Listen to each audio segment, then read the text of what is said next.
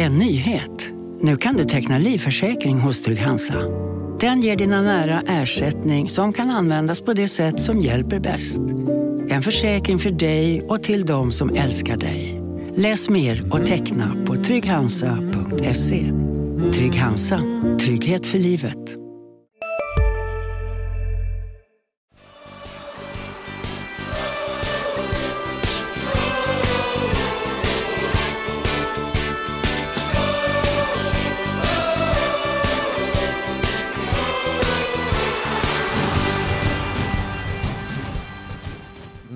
Melker Hajer, 19-åringen, fixade en poäng åt Landskrona Boys borta mot Öster i 92 minuten. Det där ska vi prata en hel del om och vi ska också prata väldigt mycket om Östers ledningsmål direkt efter paus. För diskussionerna hos Erik Persson, Marianne Svab och mig, Mattias Hjelm, har gått varma här innan vi startar den här inspelningen.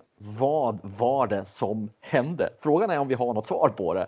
Vi kommer till det och så ska vi såklart blicka fram mot Akropolis. Akropolis som då har värvat ett antal etablerade, tunga, starka, kända, välkända namn. Men inte fått en eh, jättelovande start på Superettan. Välkomna till Landskrona Boys-podden. Nu kör vi igång.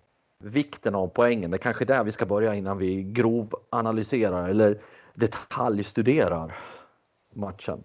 Eh, det, där och då så var det ju en vunnen eh, boyspoäng och med några, några dagars distans så, så eh, är det väl bara att konstatera att, att det, var, det var en vunnen boyspoäng. Det var ingen strålande fotbollstillställning. Det var inte Landskrona Boys bästa prestation på senare år. Men ändå kom de därifrån med en poäng och det, det ser jag som ett, som ett styrkebesked. Jag har ju, jag har ju sett Boys när, när Henrik Larsson var tränare för första året tror jag, när de skulle börja de första omgångarna och spela tiki-taka fotboll eller vad det var och sen gick de väl rätt snabbt över till 4-4-2 när inte poängutdelningen kom i början. Det är, det, det är jätteviktigt att eh, poängen trillar in här i början så att man har lite grann att gå på sen i höst när eh, oftast en nykomling kanske tappar lite fart, det blir motigare, vi är inne i september, oktober när det är, allt ställs på sin spets och så. Då är det rätt ganska gott att ta de här poängen. Sen så kan jag ju säga att eftersom man ser resultaten här i början. Värnamo gick och slog Sundsvall eh, och Ja, det är en del rätt överraskande poäng. Det är inget lag som direkt så, ja det är väl bara ett som står på full pott. Så att säga. Gais. Eh, Gais ja. Eh, och, och, och, och, i det perspektivet så tycker jag det är en jätteviktig poäng Boys tar.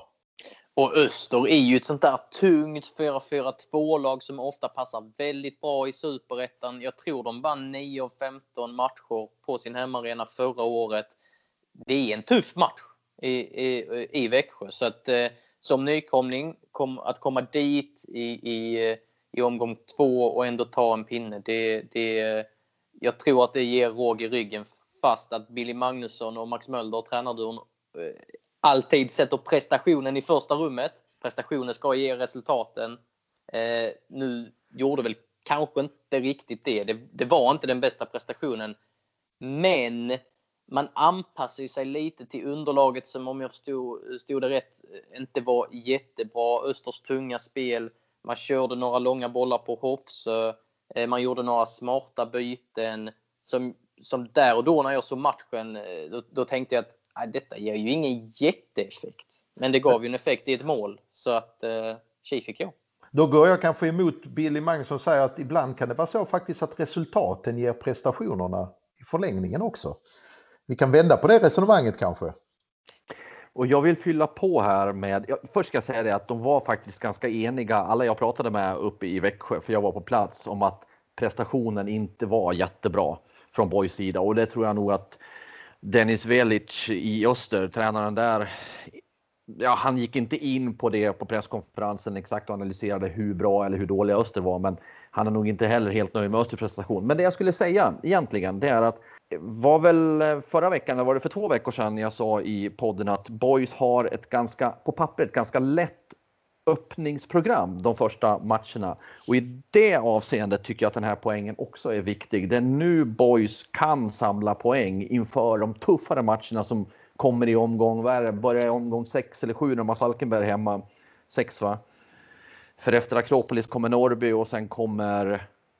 Ah, nu tappade Eskilstuna, jag. va? Eskilstuna, ja. Ja, det Så- kan ju i visa sig vara en jättesvår match för de krossade ju faktiskt ehm, Akropolis. Eh, Akropolis i förra omgången.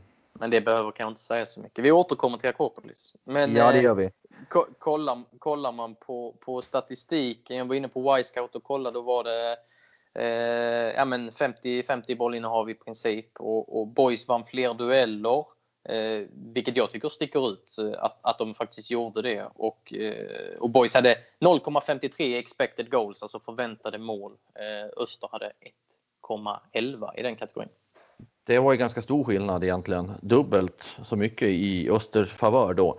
Men det jag tänkte på första halvlek som ju var en, för att tala klarspråk, det var en tråkig eh, historia att titta på. Det hände i princip ingenting. Boys, det är inte sant heller i och för sig, för Boys hade ju fem, tror jag, högerhörnor som man inte lyckades förvalta. Det var någon som var lite farlig, men för Öster dåligt. stabskott. ju. Ja, precis. Jag skulle komma till det. Öster har ett stolpskott som är, eh, går i, på insidan av stol- stolpen bakom Kadura och ut. Så där har ju Boys faktiskt en del tur. Men i övrigt ingenting från något av lagen. Ingenting. Så, Nej, det är därför så, jag tycker kanske att Boys imponerar på det sättet. Alltså det här med som ni snackar om nu som sticker ut, duellerna, duellspelet. Det har man ju inte alltid tagit för givet att eh, Boys är ett duellspelande lag.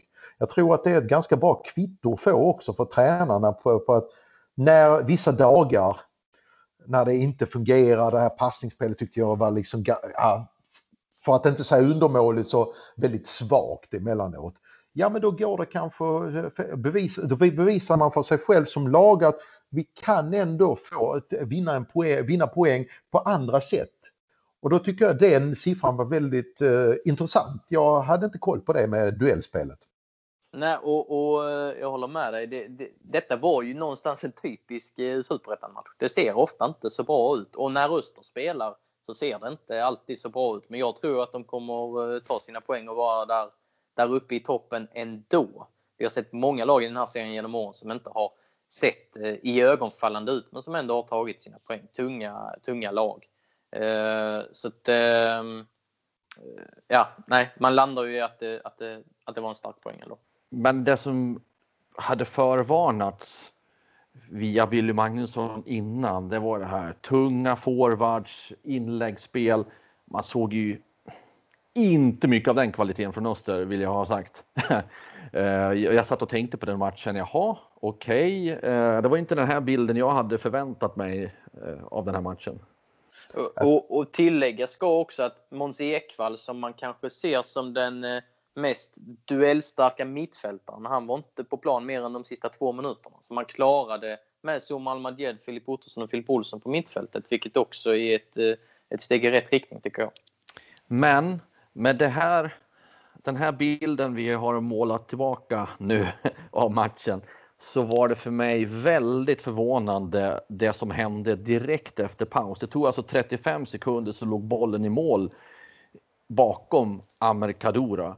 1-0 till Öster och hela den sekvensen. Jag tycker vi ska ta den nu för den är så märklig. Jag vågade inte skriva vad som hände för jag kunde inte under den tiden jag hade innan jag skulle ner och göra intervjuer. Jag kunde liksom inte sk- skära ut och se vems fel är det och vågade inte kritisera någon heller för jag tänkte att vem är det som ska bära hundhuvudet? Nu, nu har ni analyserat den här situationen. Vem är det som ska bära hundhuvudet? Väldigt många. eh, Alla Ja, utom tre kom vi fram till väl? ja, jag har sett på den här eh, jag har varit lite, lite fascinerad av den, av den här situationen de senaste dagarna faktiskt. Jag tror jag har sett den eh, 20 gånger. Eh, eh, det börjar ju det börjar med att eh, Boys hade, tog avspark, rullade ett varv i backlinjen. Filip Ottosson slog en eh, djup boll som Billy Magnusson hade, hade snackat om i pausintervjun också. Mot Hofsö. Oskar Petersson går upp i den ytan också. Hampus Farm, högerbacken, går upp i den ytan. Öster får bollen. Hampus Farm blir överspelad. Vilket är naturligt för han skulle ta den löpningen. Och sen så är det fyra boyspelare ungefär vid mittplan vid sidlinjen och Öster lyckas trockla sig igenom där. Viktor Wihlstrand kommer liksom högt upp och mot sidan. Eh, inom mittfältarna Zuma Almadjed, Filip Ottosson likaså. Och, och sen hamnar ju Murbeck i, i en löpduell med Karl Johansson och ska sätta in en, en liten tackling men kommer snett. Och sen så får Mark Rochester eh, Sörensen eh, eh ja, fritt mål i princip. Och där, eh, om jag ser rätt, så är det Filip Olsson som inte tar upp eh, löpningen. Det, det, är hans gubbe. Han startar en löpning ungefär vid mittplan, eh, defensiv omställning och eh, kör inte en maxlöpning helt enkelt. Det är faktiskt Kevin Jensen, ytterforwarden, som är närmast att bryta bollen i eget straffområde, vilket jag tycker är anmärkningsvärt. Så vi kan väl säga då att Kevin Jensen, Hofse, Amor Kadura och Färm klarar sig undan. Resten är på fel ställe. Vid fel uh, tidpunkt. Något sånt. Det är nu, nu, nu, eh, jag, jag, vet inte vad Billy Magnusson och Max Mölder eh, säger i det här. De kanske har eh, en eller två som man liksom pekar allt på som liksom startar den här dominoeffekten. Men, men ja, man kan ju samma, sammanfatta det som att det blev en negativ dominoeffekt. Det var ett gäng led här i den här sekvensen som gav eh, baklängesmålet. Ska vi, ska vi säga att det här är ett skolboksexempel på hur man inte ska göra? Det kan nog komma på tränarutbildningar. Va? Att, eh, ett exempel på hur eh, många fel, hur, hur, fel det kan gå i ett lag som ändå liksom bygger på att det ska vara välorganiserat. Det är ju Billys och Max. Men ändå, och det är det som är lite grann tjusningen med fotbollen också va. Att det kan hända, det, det, det är inte bara liksom en spelare som gör fel här utan det är så många som hamnar fel samtidigt. Så att, äh, ja, fascinerande. Ja, och, och eh, tidiga mål har man ju sett genom historien. Eh, eh, men det, det är ju också eh, intressant att det var ju faktiskt Boy som startade. Med som hade avspark, det var, det var de som tog avsparken. Så att, eh, nej, det blev, det blev galet. Det känns också som att 1 plus 1 inte är 2 utan 3 och att 3 plus 1 inte är 4 utan 6. Alltså det är mer som en exponentiell kurva där det blir fler och fler tyngre fel än vad delarna i sig egentligen är. Eh, så, alltså ja, min första där... när jag såg livemålet så fick jag bara känslan Vänta nu här, hur många boysar är, spelare är egentligen nere vid egen hörnflagga? Att de hade överlastat något kopium. Men det visar sig att sen att de har ju räknat fel på rätt många fötter och huvuden och så de hamnar ju. Ja, det var ju enormt bolltittande. Ja, det var det. Jag trodde att det var Hampus Färm som gick bort sig vid, ute vid mittlinjen, ute vid sidlinjen. Och att det i nästa steg var Andreas Murbeck som sålde sig alldeles för enkelt. Men med den här redogörelsen så är jag glad att jag inte skrev vad jag uppfattade för jag hade haft fel och hängt fel spelare. Ja, Murbeck sålde sig för enkelt, det kan jag fortfarande stå för. Medan jag, när jag såg det live eh, från tvn, eh, tänkte att det var Vilstrand som var helt galet och, och, och, och liksom skapade den här eh, galna situationen. Men eh, jag landar väl i att eh, jag, jag, jag, inte har något definitivt svar, men att, att eh, ska man hänga någon får man hänga många. Mm.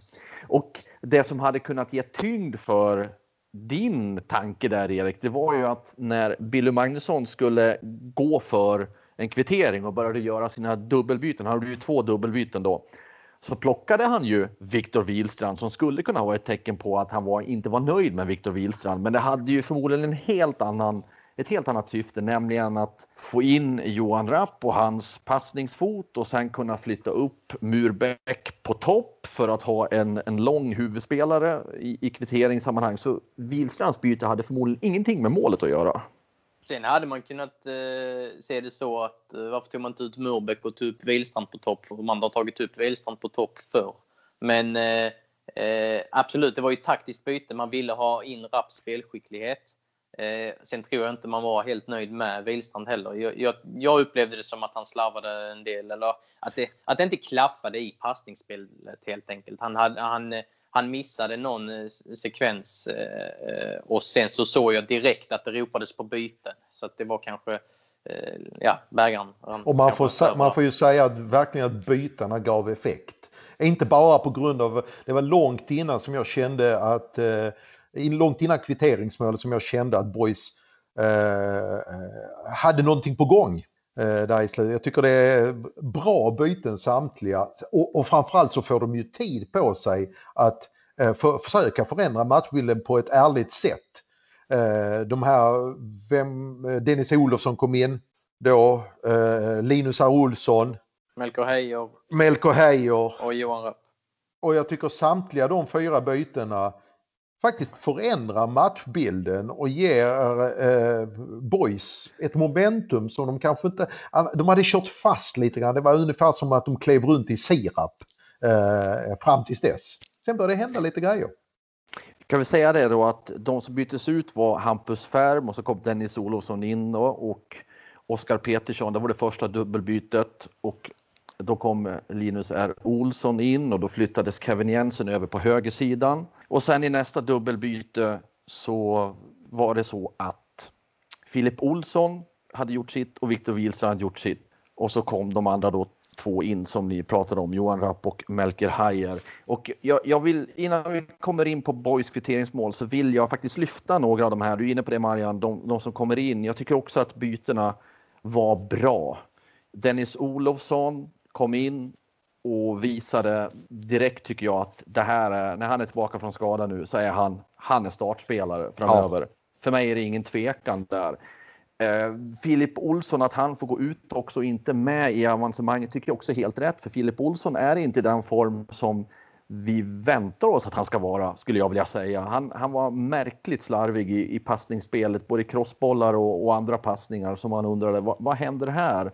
Han, och, och, det är bra att de har honom som sparkapital, men eh, man vill ju gärna se att han kommer in i det här sparkapitalet också och att det börjar användas. Så där för, har de någonting bara, att jobba igång honom. Jag bara tillägga där. Eh, Filip Olsson hade ju covid-19 i januari och det finns ju exempel på, på spelare som, som har känt av det under lång tid. Jag vet inte, jag har inte pratat med Filip Olsson om detta sedan i februari tror jag. Eh, men eh, med tanke på, på att han inte ens är nära toppformen, för han var inte, han, det var vi inne på efter Värnamo-matchen också, att han var långt ifrån sin högsta nivå då. Och det har han även varit under försäsongens gång så, så får det mig att tänka på att eh, han kanske kämpar med, med vissa saker efter den sjukdomen. Det vet vi ju inte, så det är ju farligt att spekulera i det. Men, men en god poäng att du tar upp det, Erik, för det, för det kan faktiskt vara så. Men det förklarar ändå inte hela, hela känslan i, i passningsfoten. Är man på planen så är man ju förväntas man ju vara tillräckligt god fysik för att klara av det. I alla fall 60-70 71 minuter som det blev här nu. Då. Men passningsspelet finns det ju fortfarande att göra oavsett om det har konsekvenser av covid-19 eller inte. Jag, eh, eh, men som sagt var, de här bytena, samtliga byten får ju effekt och jag tycker det är rätt. Det är inte bara det liksom alltså att man är modig för det här känns ju som att det är genomtänkt också att okej, okay, ett byte kanske inte förändras, förändrar för lite för att vi ska få till den här slutforceringen. Utan då, då har de redan pinpointat att här måste vi in och ha ny energi, här kan vi flytta över Kevin från vänster till höger. Liksom. Så jag tycker he, he, hela tänket andas eh, alltså, klokhet och inte bara liksom att ah, vi slänger in två stycken och ser vad som händer och så slänger vi in två stycken till vad som händer. Uh, för jag känner att de, det, det, är verkligen så liksom alltså att första dubbelbytet följs av ett dubbelbyte till och då har man nog känt att ah, okej okay, vi kan väl kanske byta ut då Filip Olsson och sätta in någon på hans position. Men det räckte ju inte för Hofse behövde också eh, han hade ju stångats rätt mycket men inte fått ut så mycket. Den enda som fungerar offensivt fram till de här, alla de här bytena det var ju Kevin Jensen. Som fortsätter tycker jag visa tar steg hela tiden och är, är ett hot. Jag håller med om, eh, om byten. Jag tyckte när jag såg matchen, nu har jag, bara, jag har sett om andra halvlek, eller första 50, jag har sett det två gånger. Eh, bara för att det är kul. Eh, så jag har inte sett eh, eh slutet två gånger, så jag kan, jag kan vara ute och cykla helt. Jag tyckte inte det gav något, den där enorma spelmässiga effekten. Men de fick ju in målet och, och jag tror eh, mer på er än på mig. Eh, men jag tycker, det är, jag tycker det är modiga byten. Man tar trots allt ut Filip Olsson, sin, sin kanske största stjärna. Man tar ut Viktor Wihlstrand som, som har en tung roll med tanke på att han är lagkapten eller vicekapten då. Och man tar in Melker Heier som aldrig har varit på den här nivån. Vad gjorde han? Fyra division 1-matcher förra året. Blev uppflyttad eh, till A-laget för mindre än ett år sedan. Och som du var inne på Marianne, de fick tid. Eh, det var inte bara att man slängde in dem med åtta mm. minuter kvar och att det var någon, eh, något, något alibi-drag. Utan de, de, de, de hade den här planen, de visste precis vad de skulle, vad de skulle göra om de hamnar i det här läget. Och, och att man gör ett, ett, att man forcerar och jagar mål och byter mittback. Det, det tycker jag är ganska coolt att man kan göra det. Jag tänker att, att bytena någonstans fick effekt men att det också klingade av så, men jag tycker fortfarande att det var riktiga byten att göra och att, att det var bra att man gjorde dem. Och så kommer vi till Kevin Jensen. För Kevin Jensen låg bakom målet, men han, han låg också bakom det andra anfallet som höll på att bli mål. Och det var faktiskt en fantastisk österräddning när man tittar på reprisen. Bollen hoppade och studsade längs marken och det var ett förarbete där Kevin Jensen gick han igenom en, en triangel eller en box av Österspelare innan han passade ut till vänster till, till Katch eh, med Alexander i förnamn som, som sköt då. Och sen målet på det som ju är det, det är ju hög klass det Kevin Jensen gör. Även om man liksom säger att han höll på att snubbla och sånt så håller, eh, har han någon slags sinnesnärvaro att, äh, att han skulle bara kunna lyfta in den och se vad som händer. Men han faktiskt tittar upp och ser att det är eh, en yta precis utanför straffområdet, helt, helt tom. Det var inte, för Österspelarna hade backat så långt med, med, i stort sett hela laget. Och då slår han den på den ytan. Som var, och, och sen hade ju Murbeck också ett jätteläge och Nick, eh, Och Nick också närmål, det vet jag inte. Men det ska jag inte kanske kreda Kevin för om eller? det får vi nog se om i så fall. Men, äh, men, men för mig är Kevin Jensen... Äh äh, äh, äh, det ska bli spännande att se om han kan hålla i den här formen, den här nivån. För jag tycker han spelar på en helt annan nivå jämfört med vad han har gjort tidigare. Och som sagt, han är bara 19 fortfarande. Eller ja, det är nu de ska ta kliven när de är 19. Det är väl bara i Sverige vi tycker att 19 fortfarande är väldigt ungt. Så kul att se.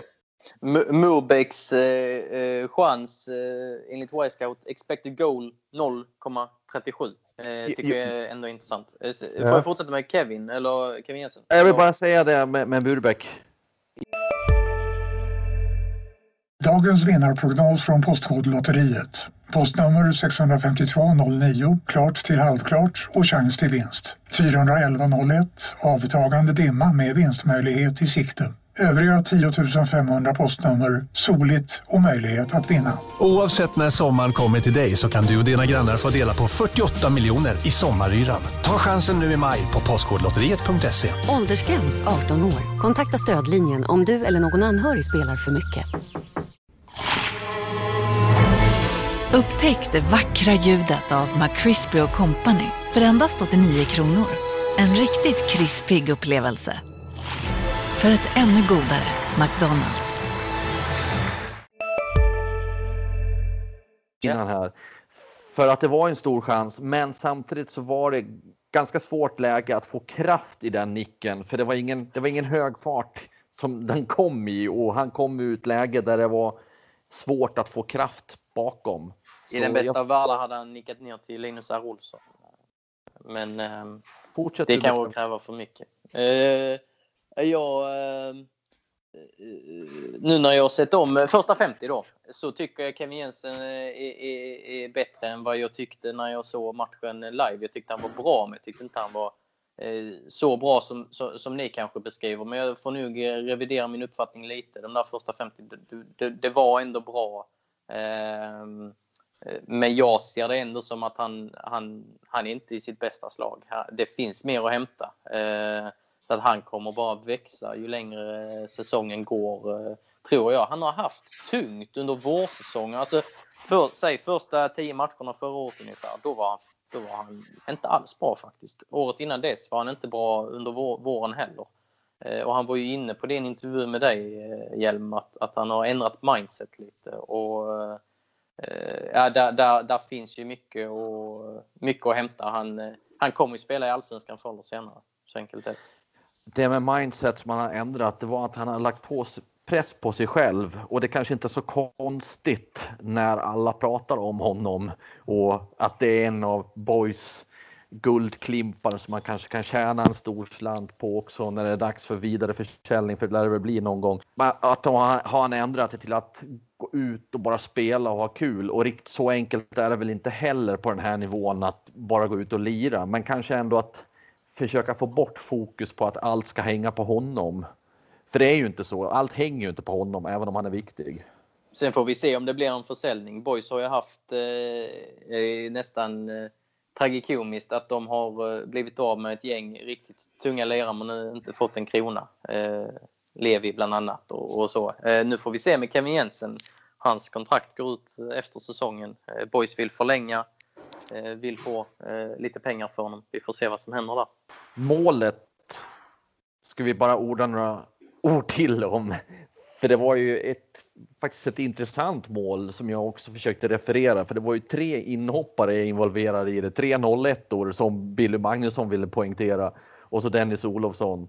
Och det, det vi var inne på det Marian, hur Kevin gjorde. Han fick ju, jag tror det var Jonathan Drott som hakade upp honom i straffområdet. Och han ville själv då förmedla att ja visst, jag kanske skulle kunna ha lagt mig, men jag är inte en sån spelare som lägger mig och söker straff. Och det, det hedrar Kevin Jensen. Och det blev inte straff, men det blev mål ändå. Och Melker Hajer som då är inhoppare. Och så i slutet, det målet kan ju göra så mycket för honom också, för hans fortsättning i Boys. Vad ska han ta vägen? Han har ändå gjort en intressant försäsong och fått, mer, fått och tagit mer speltid. Och, och lagkamrater har och lovordat honom tidigare. Jag vet att Erik Persson gjorde det i en intervju med, som jag gjorde med honom efter, jag tror det var borta mot Kalmar, om jag inte minns fel.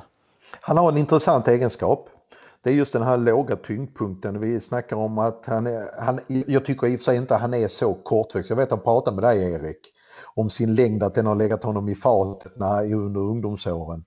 Eh, fast vi har ju sett kortväxta spelare eh, under eh, historiens gång som har klarat sig rätt så hyggligt. Får men nu, nu, är han ju, nu är han ju runt eh, 1,80 så han Så då är han ju, jag menar, han, nu han är... har ju varit, eh, han är ju han är en lättviktare, han väger inte så mycket. Nej men jag tycker han är intressant när han för, han har det här med att han kan föra fram bollen i planen i hög fart. Jag tycker till exempel att eh, de andra mittfältarna, de är lite, han är lite annorlunda, har lite andra egenskaper än vad de har. Han är smidig som en katt. Så skulle man kunna säga då. Det var inte det jag tänkte på, men jag tycker att han vill framåt. Och det är där kanske lite grann att de andra mittfältarna kanske, vi har Zuma som kanske kan vara lite bollkär ibland och sånt. Duktig på att fördela, duktig passningsspel, men det kan gå lite grann till överdrift också att hålla i bollen. Men när Melko tar liksom eh, bollen så är det ju rak, raka spåret, vänd näsan mot mål och gå för det. Eh, Filip eh, Olsson har ju varit sån och Filip Olsson, han är ju mer liksom allround mittfältare, bra på lite allt möjligt. Eh, men den här offensiv, han är, måste man ändå säga att det, för mig är det var den positiva över... Jag har inte sett så mycket av honom av förklarliga skäl.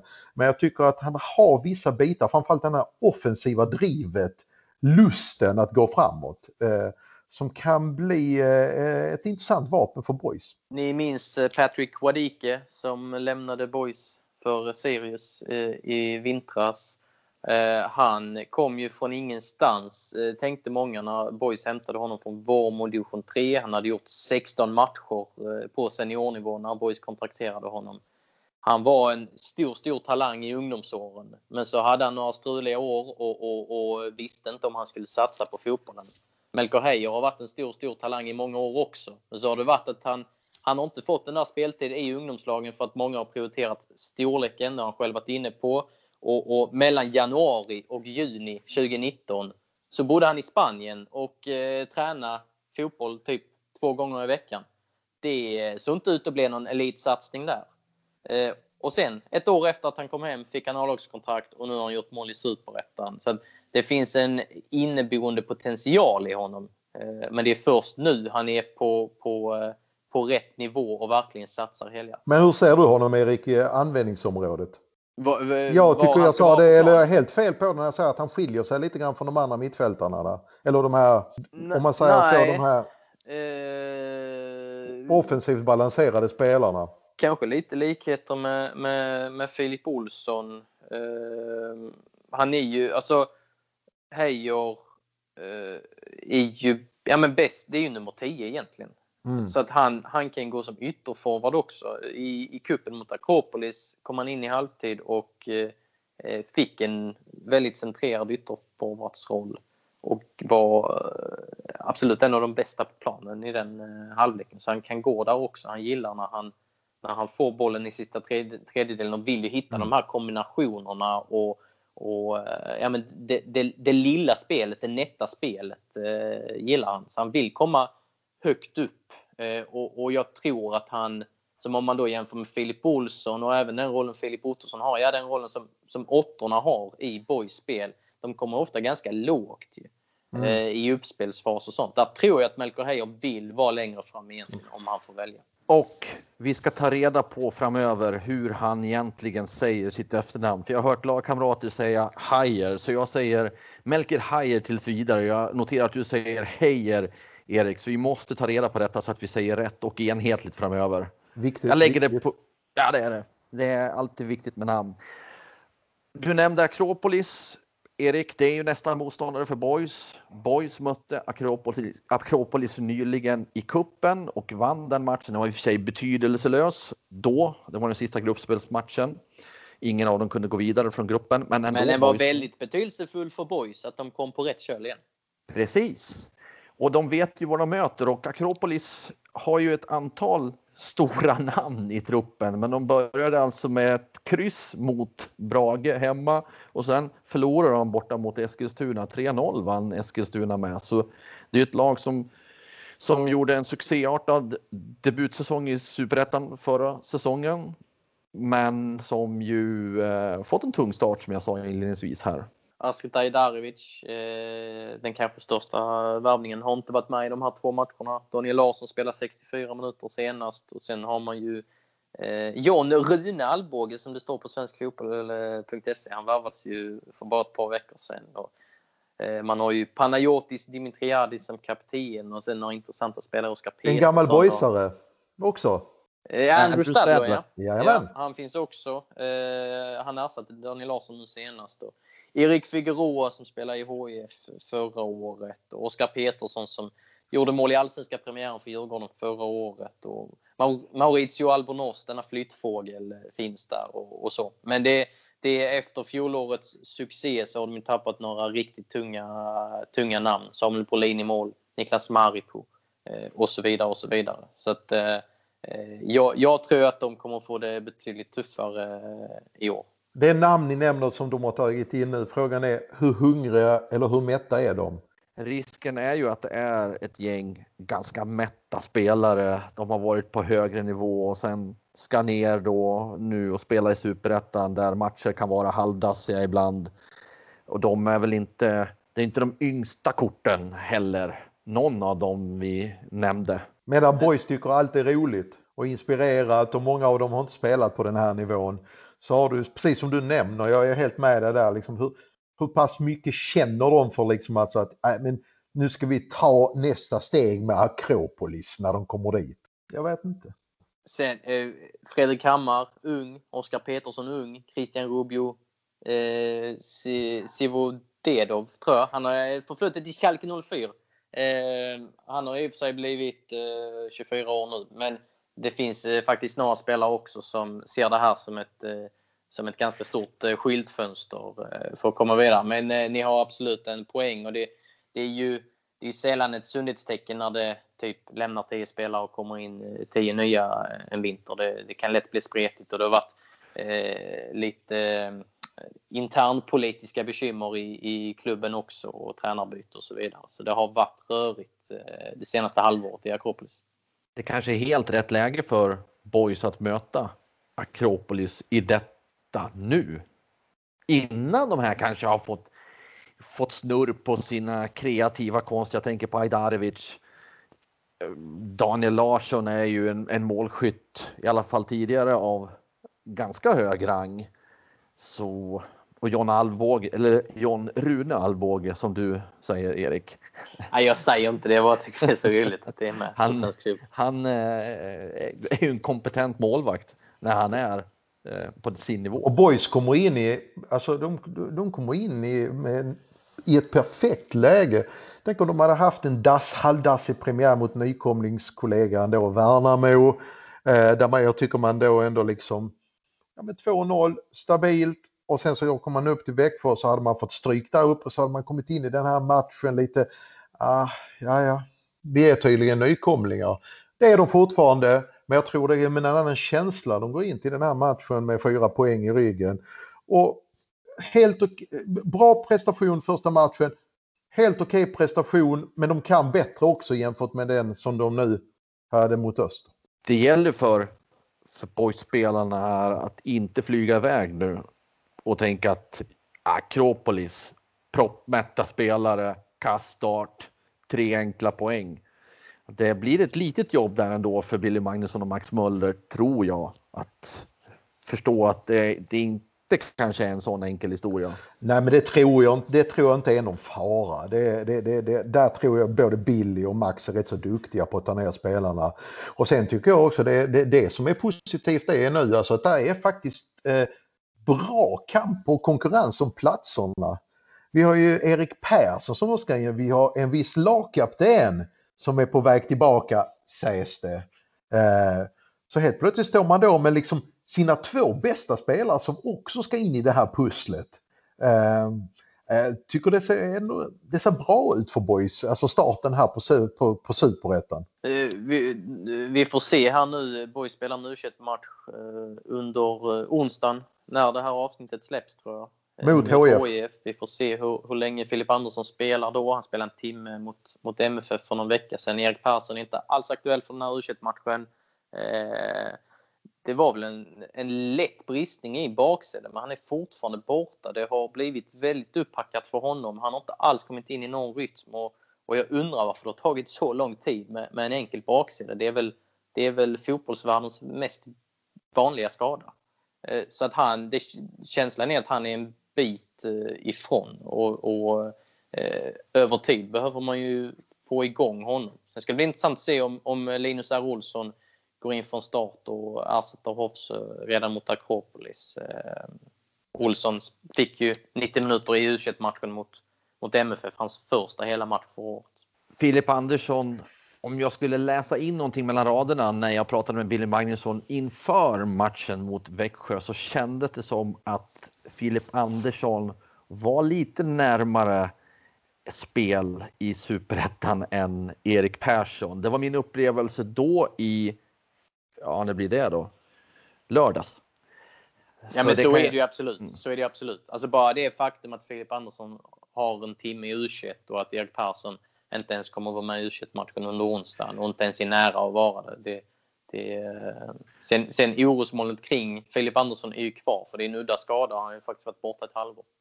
För det var nästa känsla jag fick att det är nog inte aktuellt för spel redan mot, mot Akropolis. Jag tror, för det lät på Billy Magnusson som att han ville att Filip skulle ha fler minuter i kroppen och det är väl, det är väl lämpligt och vettigt. Så min, min högst eh, hobbypsykologiska analys här är att Filip Andersson inte spelar mot Akropolis utan blir aktuell först till matchen därefter. Men då är det i och för sig konstgräs uppe i, i Borås och Norrby. Så ja, mm, svårt. Det är viktigt att man inte stressar, stressar där, för man behöver Filip Andersson över tid. Här och nu står man inte riktigt och faller med det. Man har faktiskt tre, tre mittbackar som verkligen konkurrerar. Wilstrand, Norbeck, Rapp. Eh, så att eh, det, det, är verkligen prioriterat att få ordning på Filip Andersson och, och, och sitta ganska lugnt i båten och inte stressa fram. Innan vi stänger det här avsnittet ska vi bara spekulera i en startelva. Jag tror att Kadura får fortsätta.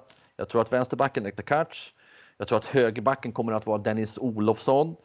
Sen tror jag att Johan Rapp, och nu vill jag lägga in, innan du hinner säga någonting Erik, att jag tänker det du har sagt tidigare att det här är en match där det kanske är lite mer spel, inte lika mycket fys. Då borde Rapps passningsskicklighet ha förtur och med tanke på hans Eh, inhopp nu också. Sen är det då frågan, vem ska jag spekulera? Ja, eftersom Andreas Murbeck fick spela hela matchen och din statistik Erik, så tror jag att det blir Viktor Wihlstrand som får agera eh, bänkvärmare från start i, mot Akropolis. Vad tror ni? Jag vill höra hela din startelva först. Ja, sen, sen, tror jag att man kommer att fortsätta eh, så där med eh, Filip Ottosson, Somar Almadjed. Nu tog jag från höger här för omväxlings skull. Somar Almadjed och sen Filip Olsson tror jag får fortsätta för att han måste de få igång och det får man inte genom att sätta honom på bänken. Sen är det då Kevin Jensen till vänster. Oskar Pettersson tror jag kommer att få spela till höger igen. Och sen är det då Robin Hofsö eller Linus R. Olsson. Ja, jag kanske lutar åt ditt håll där också, Erik. Att det har inte varit matcher där, där Robin Hofsö fått ut så mycket och, och, haft ganska svåra, svåra matcher. Inte haft så mycket chanser heller. Har Men, jag sagt det?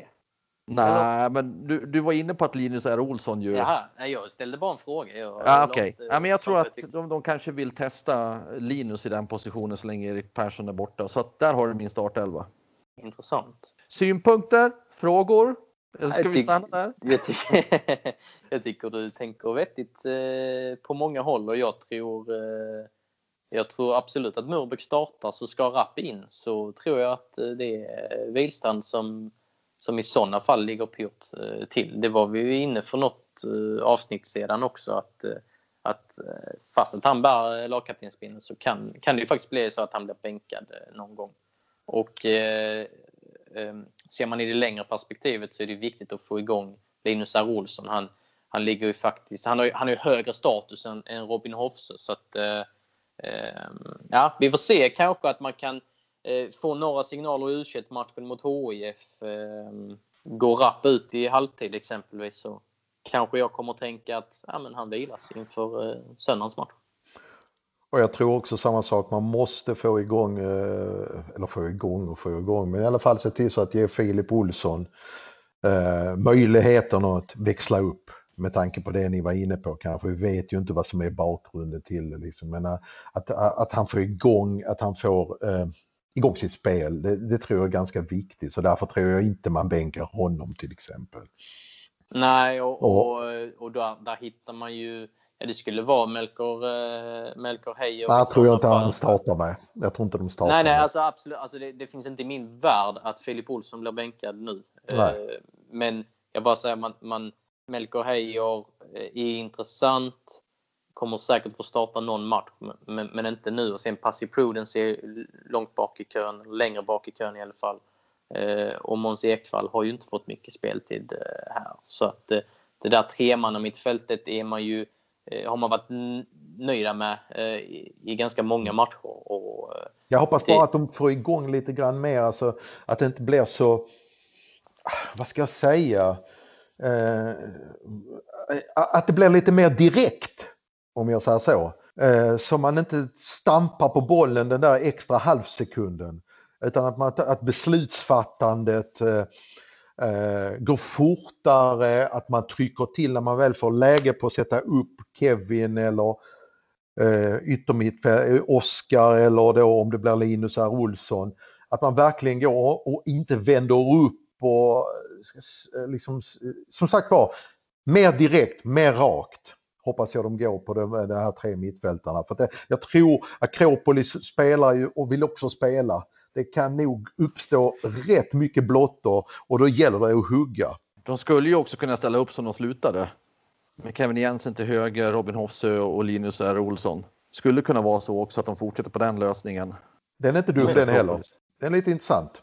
Sen, sen, vet jag att man, eh, man har en liten förkärlek till Oskar Pettersson så jag, jag har faktiskt svårt att se att han blir bänkad nu. Uh, han stack inte ut mot Öster med. Nej.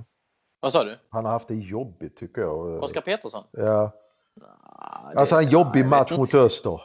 Han var ja, inte jo, han, jo, han var ju ganska anonym så, men, men ser man tidigare, alltså jag tycker ja, han jo. träffar sin form ganska bra till seriepremiären ändå. Så att jag tror... Eh, Där jag var alla bra. Att, ja, jo, men i träningsmatcherna innan dess också menar jag mm. att, att, han, att han kom igång där. Så jag, nej, jag tror uh, Oskar Petersson startar. Jag tror också det. Jag bara, jag bara ja. nämnde det som ett alternativ. Den här avslutande trion. Ja, men, det, är intress det är intressant för det, fin det finns ju många olika alternativ här. Uh, i en, I en trupp som många i fotbollssverige kanske inte känner till så många namn så, så, så, ser vi faktiskt att det finns väldigt många olika valmöjligheter. Så det, är, det är ett tecken på, på en ganska bra bredd. Ni vet var ni får veta det någonstans. Landskrona Boys-podden, hd.se, Landskrona-Posten, Helsingborgs Dagblad, allt vad det heter, you name it.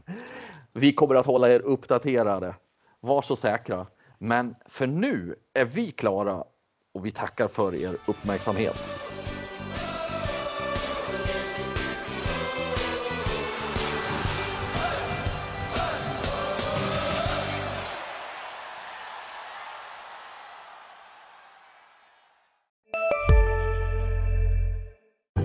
Hej, Synoptik här. Visste du att solens UV-strålar kan vara skadliga och åldra dina ögon i förtid? Kom in till oss så hjälper vi dig att hitta rätt solglasögon som skyddar dina ögon. Välkommen till Synoptik. Just nu till alla hemmafixare som gillar julast låga priser. En slangvinda från Gardena på 20 meter för vattentäta 499 kronor. Inget kan stoppa dig nu.